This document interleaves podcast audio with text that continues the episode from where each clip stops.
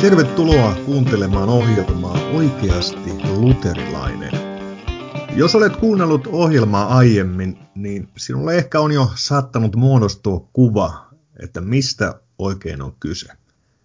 Minun suuri intohimoni on yrittää hahmottaa ja ymmärtää kirkon jatkuvuutta, sen kysymyksiä, kiistoja, kristillistä uskoa kannattelevia asioita ja sen ydintä erilaisten aikojen ja kiistojen keskellä.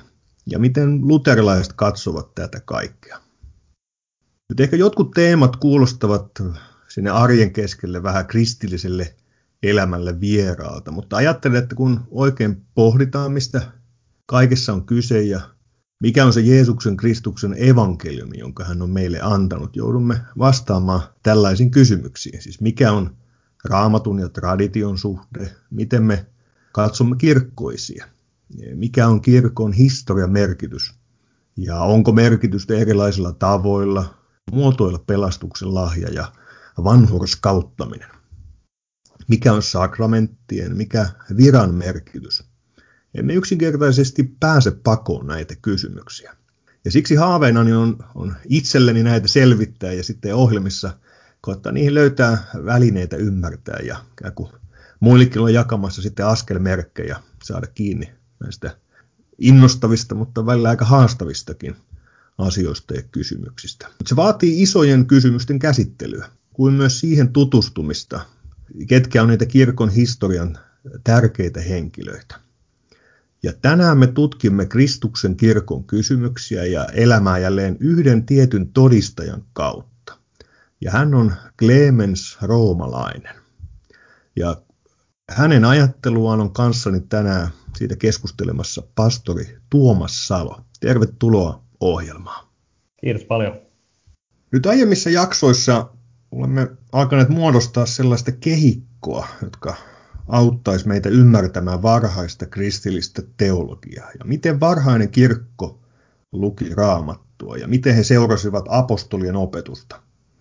Ja oikeastaan, että miten apostoleista se seuraava sukupolvi, miten he toimi kirkon johtajina ja, ja monet jo sellaisia, jotka olivat samaan aikaan sit siellä kirkon työmaalla Jumalan viinitarhassa apostolien kanssa. Ja nyt näistä varhaisista ajattelijoista, sehän jaotellaan useita nämä on nämä apostoliset isät, aivan varhaiset, ja sen jälkeen alkaa kirkkoisien kausi. Ja nyt aiemmassa jaksossa käsiteltiin Ignatioksen teologiaa. Ja hän oli yksi keskeinen varhaisen kirkon opettaja. Ja tänään pysähdymme niin tämän toisen saman aikakauden tärkeän opettajan ja opetuksen äärelle. Ja, ja nyt alkuun kysyisinkin Tuomas, että kuka oikein oli Clemens roomalainen. Clemens roomalainen, tai sitten Paavi Clemens ensimmäinen. Hän on Rooman piispa ensimmäiseltä vuosisadalta, eli kirkollisen perimätiedon mukaan hän on joko heti seuraava Pietarista tai sitten neljäs tai miten mahtaa olla siellä nuo lähteet on hieman erimielisiä siitä, että mikä järjestys näillä on. Hänestä ei perimätiedossa ihan hirveästi tarkkaan tiedetä, muuta kuin se, että hän oli tuolloin yksi kenties Pietarin oppilaista ja että hän kirjoitti tämän yhden kirjeen Korintin seurakunnalle, joka sitten onkin jäänyt elämään tässä kirkoelämässä. On ollut hyvin merkittävä Korintissa useampaa sata vuotta sitten. Nyt apostolisissa isissähän on tämä toinen Clemensin nimeen laitettu kirje, mutta ymmärtääkseni eikö aika vahva konsensus ole siitä, että se ei olisi todella Clemensin kirje? niin sanottu toinen Clemensin kirja on tämmöinen varhaiskristillinen saarna, jonka tyyli ja niin kuin, ote on hyvin erilainen kuin tämä varsinainen ensimmäinen Clemensin kirja. Saattaa olla, että on joku tutkija, joka on sitä mieltä, että se voisi olla samalta kirjoittajalta, mutta se on kyllä hyvin vahvasti vähemmistössä. Eikä Clemens on toiminut piispana Roomassa. Mutta tästä päästäänkin kysymykseen sitten paaviudesta. Tämä taas niitä kohtia, että ei, en, en vain pysty hillitsemään itseäni. Pakko on lähettää Paaville terveiset. Voisi sanoa, että perinteiset terveiset mm. Paaville. Sillä mun nähdäkseni me luemme Clemensin tätä kirjettä, niin eihän sieltä niin kuin kerta kaikkiaan vaan nouse sellainen maisema esiin, jossa hän edustaisi jonkinlaista paaviutta.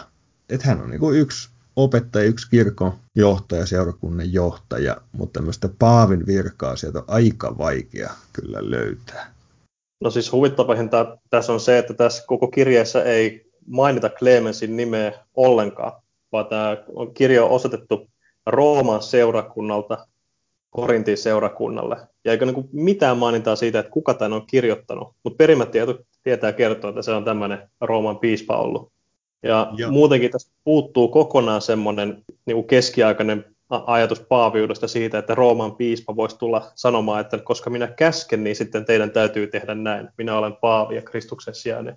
Niin semmoista ei vaan ole tässä kirja- kirjassa. Mutta tämän äärellä niin lähetämme perinteiset terveiset Paaville tämä, tämä Clemens kirjeen äärellä ja, ja voimme iloisesti jatkaa siitä eteenpäin. Nyt Clemens seurakunnan johtajana, minkälaisia teemoja siellä nousee esiin? Voi että.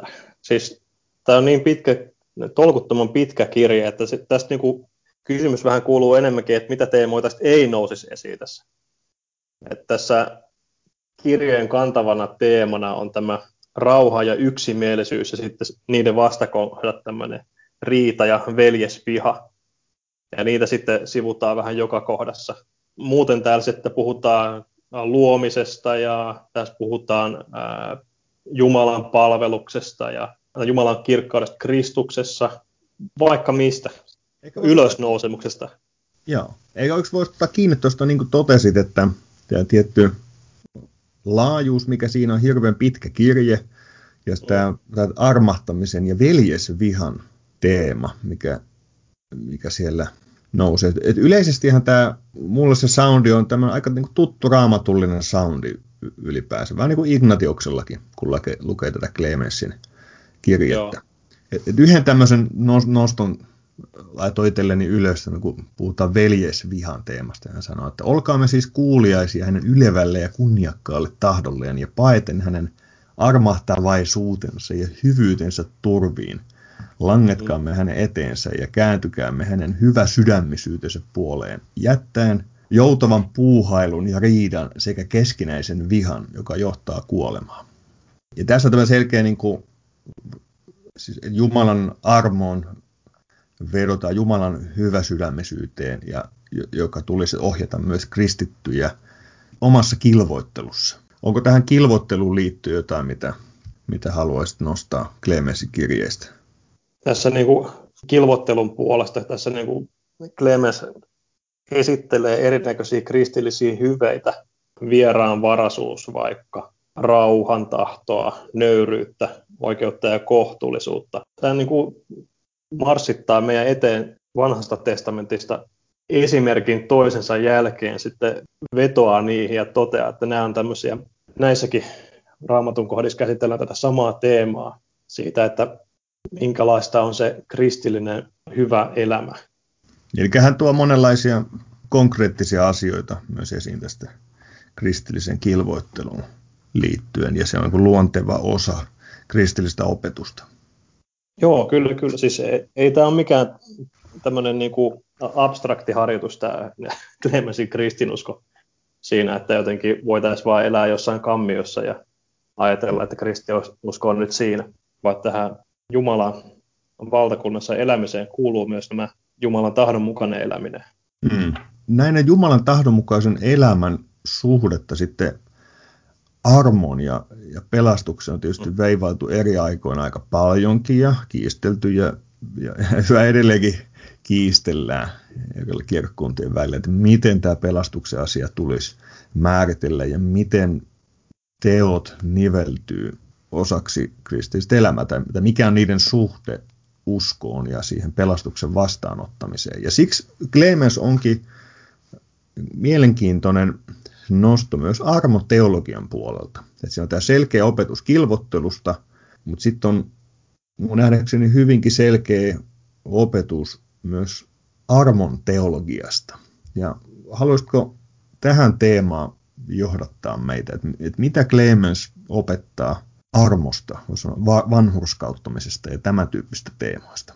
Mulla nyt just sattuu olemaan tässä auki tämä kirjeen luku 32, missä sitten puhutaan vanhurskaaksi tulemisesta. Ja mun täytyy varmaan lukea tämä lainaus tästä, koska tämä sanottaa niin selkeästi tähän uskon vanhurskauden, että luvussa 32, niin tässä puhutaan Jaakobista, eli tästä Israelista, ja siitä, että kuinka Israelista on tullut kaikki hallitsijat ja ruhtineet ja niin edespäin. Mutta sitten tämä Clemens jatkaa tällä tavalla. Kaikki he siis saavuttivat kunniaa ja ylistystä, mutta eivät omasta ansiostaan tai tekojensa varassa tai vanhurskautta harjoittamalla, vaan hänen tahdostaan, eli Jumalan tahdosta. Clemens jatkaa. Emme liioin mekään, jotka hänen tahdostaan olemme kutsutut Kristuksessa Jeesuksessa, tule vanhurskaiksi omassa varassamme, emmekä viisautemme tai ymmärryksemme tai hurskautemme tai sydämemme pyhyydessä tekemiemme tekojen kautta, vaan uskon kautta, jonka kautta kaikki valtias Jumala aikojen alusta asti on kaikki vanhurskauttanut. Hänelle olkoon kunnia ian kaikkisesta ian kaikkiseen. Aamen. Heti tämän jälkeen sitten Clemens jatkaa niin kuin Paavalin tapaan siitä, että mitä meidän siis on tehtävä, veljet. Pitäisikö meidän laata hyvää tekemistä ja luopua rakkaudesta? Älköön Herra salliko meille suinkaan näin käydä. Eli tämä kysymys siitä, että koska teoilla ei vanhurskauduta, niin sitten tulee se tämmöinen käsitteellinen ongelma siitä, että mitä teoilla sitten tehdään, jos ei niillä kerran ansaita vanhurskautta. Hmm. Ja tämähän on mielenkiintoinen kysymys, siis, tai, tai huomio voidaan tehdä siitä, että, että siis jo, jo Paavalilla tämä asia tulee esiin, puhutaan armon kuin totaalisuudesta ja siitä, miten Jumala lukee vanhurskaaksi. Ja siitä seuraa heti, heti se kysymys, että, että, että mitä pitääkö me nyt sitten enemmän syntiä tekemään, että arvo suuremmaksi se tulisi. Ja sama tulee sitten Clemensin kirjeessä, ja, ja sitten sama tulee vähän vuosisatoja myöhemmin sitten erilaisissa määrittelyissä, vaikkapa Pelagiuskiistan äärellä ja Augustinuksen opetusta saatettiin käyttää väärin. Ja sama tulee uskonpuhdistuksessa että kun määritellään Jumalan armoa, niin sit sitä voidaan, voidaan käyttää sitten siitä tarkoitusta vastaan, ikään kuin ajatella, että eikö, eikö teolla ole sitten mitään merkitystä, vaikka eihän siitä ole tässä opetuksessa kyse. Mutta mut tämä sun nostama lainaus on kyllä on tosi huikea siitä, että se, se tulee niin selv, selvällä tavalla esiin, että armo on Jumalan lahjoittama syntien anteeksianto ja johon ei kuulu myöskään meidän tekomme. Se, että hän vielä erikseen täsmentää tässä kyse, että meidän sydämen pyhyydessä tekemimme tekojen kautta. Eli ne ei ole vain jotain tämmöisiä ulkonaisia juutalaisille kuuluneita tapoja ja teot, eikä ne ole ne, mitä me teemme sydämen pyhyydessä. Niiden kautta ei, vaan se on armo Jumalan lahjoittama syntien anteeksianto.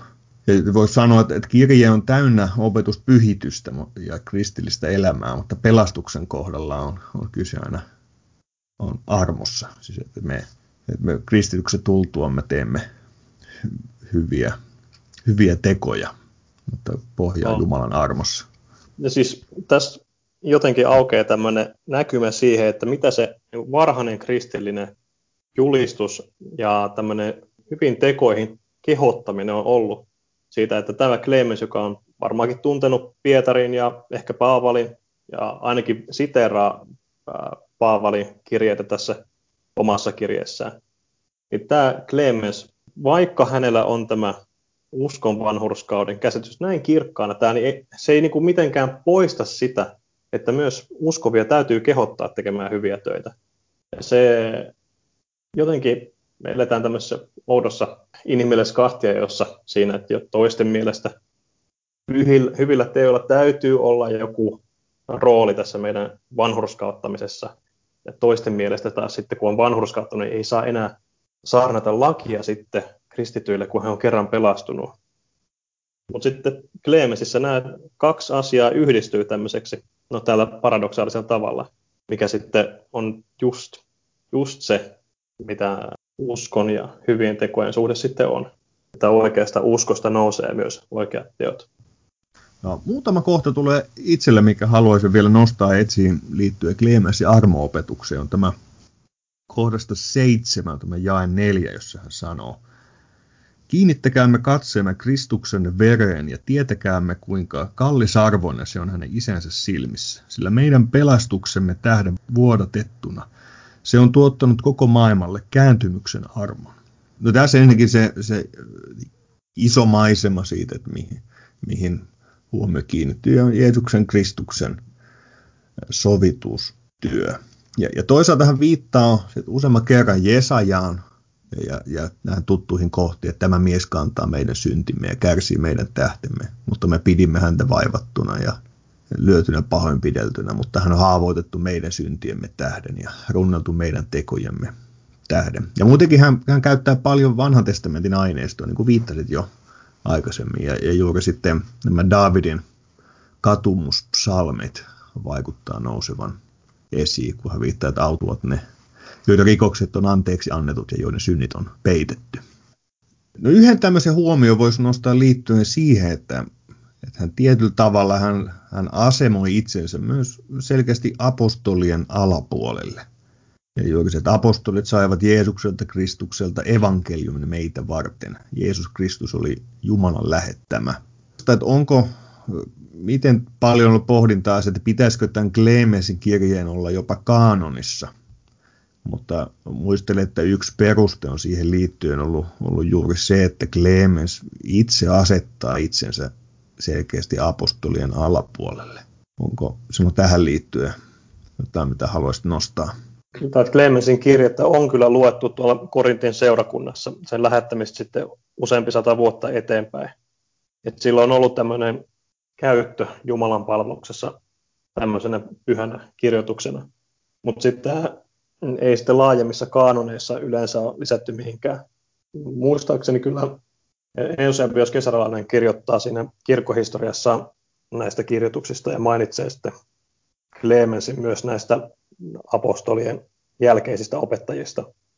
Mutta ei, ei mainitse, että hän, hänen kirjeensä kuuluisi tähän kaanonivaihteesta, vaan luettiin Korintissa. Mutta sitten toinen mielenkiintoinen juttu on se, että merkittävimmät löydökset näistä, että mistä tämä Clemensin kirjeen teksti on löytynyt, niin on sitten ollut näissä raamatuissa, näissä vanhoissa kodekseissa. että se on lisätty sinne, yleensä sinne aika lailla loppuun sitten mutta se ei välttämättä tietenkään kerro sitä, että se, sitä olisi pidetty tämmöisenä samalla tavalla inspiroituna kirjoituksena kuin muita kirjoituksia Uudessa testamentissa. Näitä Uuden testamentin varhaisia tekstilöytöjä, niin niitä monet löytyy just tämmöisistä vanhoista, vanhoista koodekseista, eli sidotuista kirjoista.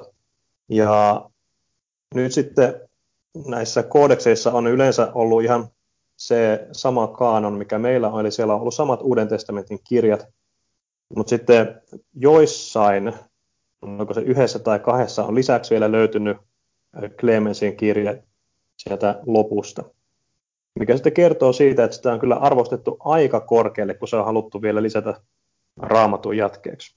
Vähän niin kuin melkein raamattua, sanotaan näin. Joo. Pohditaan sitten Clemensin tuleeko tässä esiin virkateologia jollakin tavalla? Eli toisen aikalaisen tämän Ignatioksen teksteissähän se on vahvasti esillä. Onko tämä, mitä Clemensin kirjeestä voidaan oppia? Koko tämä Clemensin kirje sai lähtölaukauksen siitä, että tuolla Korintin seurakunnassa oltiin erotettu joitain paimenia heidän virastaan. Ja sitten ilmeisesti sille ei ole ollut mitään pätevää syytä vaan että he on moitteettomasti hoitanut sitä tehtävänsä siellä ja sitten jonkun kummallisen, kummallisen riidan takia Korintissa on taas hölmöilty ja sitten on näitä paimenia pistetty pois. Ja sen takia voisi olettaa, että tässä olisi hyvinkin paljon virkateologiaa tässä kirjeessä, mutta se on yllättävän ohut loppujen lopuksi se virkateologinen osuus tässä. Mutta jotain tietysti ainakin löytyy. Että varsinkin tuolla luvusta 40 alkaen. Siellä kun ruvetaan puhumaan ensin tuosta vanhan liiton uhripalveluksesta, siitä ylipapista, muista papeista ja sitten leeviläisistä ja muusta kansasta. Sitten se heijastetaan sitten luvussa 42 Jumalaan, Jeesukseen, apostoleihin ja sitten paimeniin ja sitten muuhun kirkkokansaan. Niin tästä tulee tämmöinen mitä se nyt sanoisi, ei sitä muuksi, muuksi voi sanoa kuin hierarkiaksi siitä, että tämä lähettäminen tulee ensin Jumalalta, sitten Jumala lähettää Jeesuksen, Jeesus lähettää apostolit, ja apostolit lähettää sitten nämä piispat ja diakonit. Luen tästä lyhyen luvun 42. Apostolit saivat Jeesukselta Kristukselta evankeliumin meitä varten. Jeesus Kristus oli Jumalan lähettämä. Jumala siis lähetti Kristuksen ja Kristus apostolit. Kumpikin asia on tapahtunut hyvässä järjestyksessä Jumalan tahdosta. Kun nyt apostolit olivat tehtävänsä saaneet, päässeet täyteen varmuuteen Herran Jeesuksen Kristuksen ylösnousemuksen kautta ja vahvistuneet uskossa Jumalan sanaan, he lähtivät liikkeelle pyhää henkeä täynnä julistaen evankeliumia siitä, että Jumalan valtakunta oli tulossa. Maasta maahan ja kaupungista kaupunkiin he julistivat sanomaansa ja asettivat samalla ensi hedelmänsä, heitä hengessä koeteltuaan, tulevien uskovien piispoiksi ja diakoneiksi. Eivätkä he tässä tehneet mitään uutta. Sanohan raamattu jossakin, minä asetan heidän kaitsiensa vanhurskaudessa ja palvelijansa uskossa. Eli tästä tulee tämmöinen selkeä lähettämisen ajatus siitä, että apostolit on myös valinnut nämä piispat ja diakonit, eli paimenet ja seurakunnan palvelijat, niin kuin suomeksi voisi ehkä sanoa tälle kansankielisemmin. Joo, ja tähän viitataan sitten myös pari lukua myöhemmin, tähän apostolit, mm. miten on asettanut nämä. Siis tämä KS 44 on hyvä viittaa sitä, että myös meidän apostolimme olivat meidän Herramme Jeesuksen Kristuksen kautta selvillä siitä, että piispan virasta tulisi riitaa. Tästä syystä he saatuaan ennakolta täydellisen tiedon asiasta asettivat virkaan edellä mainitsemamme miehet ja sääsivät myöhemmin lisäksi, että jos nämä kuolisivat, toiset koetellut miehet ottaisivat heidän jälkeensä heidän palvelusvirkansa. Eli tässä jo puhutaan raamatun ohjeet sitten viran täyttämisestä ja tässä myös sit viitataan siihen, miten se on, se on jatkunut ja tietyissä tilanteissa sitten aina uudet miehet valitaan sitten pastorin virkaa. Joo, tässä on huomion arvoista sitten tässä jatkuu myöhemmin vielä, että kun nyt nuo tai heidän jälkensä toiset arvossa pidetyt miehet ovat asettaneet virkaan nämä koko seurakunnan yhteisellä suostumuksella. Niin, eli tässä puhutaan siitä, että myös seurakunnalla on tämmöinen rooli tässä kutsumisessa, mikä niin kuin kuulostaa hyvin, hyvin luterilaiselta yllättäen. Joo. Tähän näiden tehtäviin tietysti kuuluu tämä saarnaaminen ja opettaminen seurakunnan kaitsijoiden tehtäviin. Mutta sitten myös tässä mainitaan, että, että heidän on tehtäviin kuuluu se, että he ovat kantaneet esiin lahjoja. Ja nyt se niin kuin kuulostaa vähän hassulta sitä, että mitä me kantaneet esiin lahjoja, mutta se on tämmöinen viittaus ehtoolliseen sitä, että he ovat kantaneet esiin sen leivän ja viinin ja sitten jakaneet se näille seurakuntalaisille. Joo. No onko Clemensin kirjeessä jotakin kummallista? Jotenkin mikä tuntuisi meistä erityisen kummalliselta? Mä en ole itselle laittanut ylös oikeastaan, kun se oli joku erikoinen viittaus Phoenix-lintuun, mutta muuten ei ehkä se kauhean erikoista tullut vastaan. Mitä itse ajattelet? No Phoenix-lintu on myös yksi tämmöinen legenda, jota ilmeisesti pidettiin totena antiikin aikaa yleensäkin. Ja sitten Clemens ottaa tämän legendan käyttöönsä ja toteaa, että tämä Phoenix on vain merkki ylösnousemuksesta. Ettekö te tajuu? Se on aivan mainio kyllä. Sitten toinen, usein tämä, niin kuin tuossa taisi kuulla, että Clemens sanoi, että jossain on kirjoitettuna. Eli Clemens niin kuin muistin varassa ottaa esiin täällä raamatun paikkoja, eikä ole ihan aina niin sellainen, ei ole ihan niin justiinsa, että mistä kohtaa mikäkin raamatun lainaus on, että jossakin raamattu sanoo, ja asia on näin. Se on minusta aina välillä vähän kummallista. Tämä on ajatella jollakin tavalla sitten itselle myös armollisena, kun ei aina muista, että mistä ne kaikki löytyykään. Niin ruveta viittaamaan enemmän puheessa, että jossakin oli sanottuna. Joo, mulla on ainakin itsellä aina niin kaappi sekaisin, että mä en ikinä muista, että missä kohtaa mitäkin sanottaa. Että mä, mä kyllä koen tämän suurena armoittamaan. Tämä yksi Rooman piispa, hänellä on ollut vähän sama ongelma. Joo, joo. tuntuu, että hän on kyllä muistanut huomattavasti tarkemmin ja pitempiä lainauksia kuin itse, että ehkä siinä on sitten kilvottelun paikka. Että se oli jotakin jossain. Onko jotain, mitä haluaisit vielä Clemenssiltä nostaa esiin tai joku mehevä lainaus? No, mun on pakko tähän luvun 20 tämmöiseen kosmisen harmonian hymniin, mitä meistä itse sanoo. Eli tässä on tämmöinen pitkähkö tämmöinen runollinen kuvaus siitä, että kuinka koko luomakunta ylistää Jumalaa tämmöisessä järjestyksessä ja yksimielisyydessä. Ja siitä, kuinka sitten tässä luomakunnassa näkyy myös tämä Jumalan pitkämielisyys ja hyvyys. Mä voisin lukea sen itse asiassa kokonaan. Se on jotenkin niin, niin ihana ja mahtava.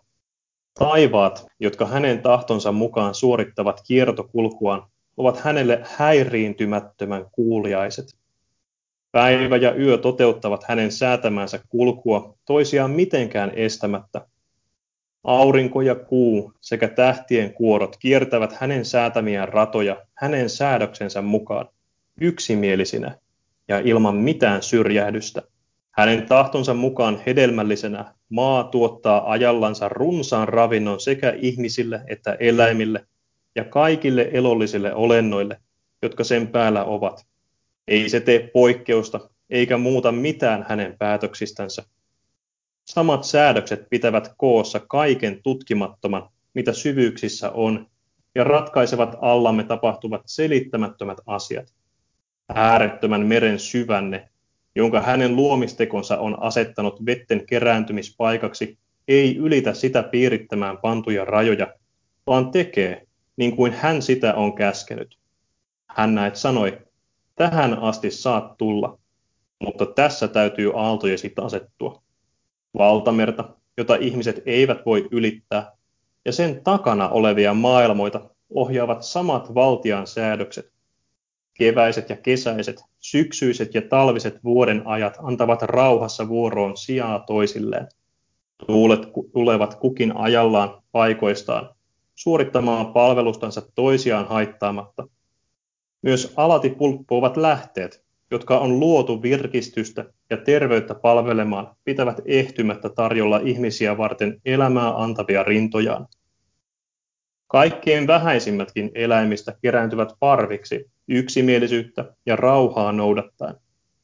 Tämän kaiken suuri luoja ja kaiken valtias on säätänyt tapahtuvaksi rauhan ja yksimielisyyden merkeissä. Hän tekee hyvää kaikille, aivan ylenpalttisesti kuitenkin juuri meille, jotka olemme paenneet hänen laupeutensa turviin, meidän Herramme Jeesuksen Kristuksen kautta. Hänelle kunnia ja valtasuuruus iankaikkisesta iankaikkiseen. Aamen. Joo, kiitos. Tässä tulee hyvin esiin myös sitä tästä maisemaa, missä Clemens kirjoittaa. Tietysti semmoinen runollinen ote ja kauneuden tavoittelu. Ja, ja, ja hän on tämmöisiä vähän samantyyppisiä myös, niin kuin miten hän Jeesuksesta lausuu, että tämä on se tie rakkaani, jo, jolla olemme löytäneet pelastuksemme, Jeesuksen Kristuksen, joka on tukemme, auttajamme heikkuudessamme ja miten me, hänessä meidän pimentyneet ajatuksemme kuitenkin versoo ylös valoa kohti ja, ja hänessä me pääsemme Jumalan luo. Clemensillä useita hienoja lauseita. Ehkä yksi Jumalan sanaan liittyen voi, voi nostaa tämmöisen, vielä hän toteaa, että kiistelkää veljet ja kiivailkaa siitä, mikä pelastukseen kuuluu. Syventykää pyhiin kirjoituksiin, jotka ovat tosia ja pyhän hengen kautta annettuja. Tietäkää, ettei niissä ole kirjoitettuna mitään väärää eikä väärännettyä. Ja yhden, yhden vielä lopuksi rohkaisuksi meille kaikille, miten hän, hän toteaa ja rukoilee näin, että, että kaikki näkevä Jumala, henkien valtias ja kaiken lihan Herra, hän, joka on valinnut Herra Jeesuksen Kristuksen ja meidät hänen kauttaan omaisuus kansakseen, antakoon jokaiselle, joka huutaa avuksi hänen suurenmoista ja pyhää nimeensä – uskoa, pelkoa, rauhaa, kestävyyttä ja pitkämielisyyttä, itsehillintää, siveyttä ja järkevyyttä, jotta me voisimme olla mieliksi hänen pyhälle nimelleen ylipappimme ja puolustajamme Jeesuksen Kristuksen kautta. Hänen kauttaan niin ikään Jumalalle kirkkaus ja valta ja suuruus, voima ja kunnia, nyt ja ihan kaikista ihan kaikkiseen. Aamen. Joo, tässäkin se julistus juuri siitä, että miten Jumalan armo ylenpalttinen meitä kohtaan ja miten se kutsuu meitä aina kohottautumaan elämässämme kohti kirkkautta ja myös näihin konkreettisiin asioihin, miten me voimme paremmin elää täällä maailmassa Jumalan omina, niin kehotetaan kiinnittämään huomiota. Näissä kilvoitelkaamme niin tänään kuin huomennakin ja kaikkina elämämme päivinä. Lämmin kiitos Tuomas, että pääsit mukaan ohjelmaan ja jatketaan näin kirkon elämän henkilöiden ja teemojen äärellä oikeasti luterilainen ohjelmassa jälleen ensi kerralla. Siihen saakka, moi moi!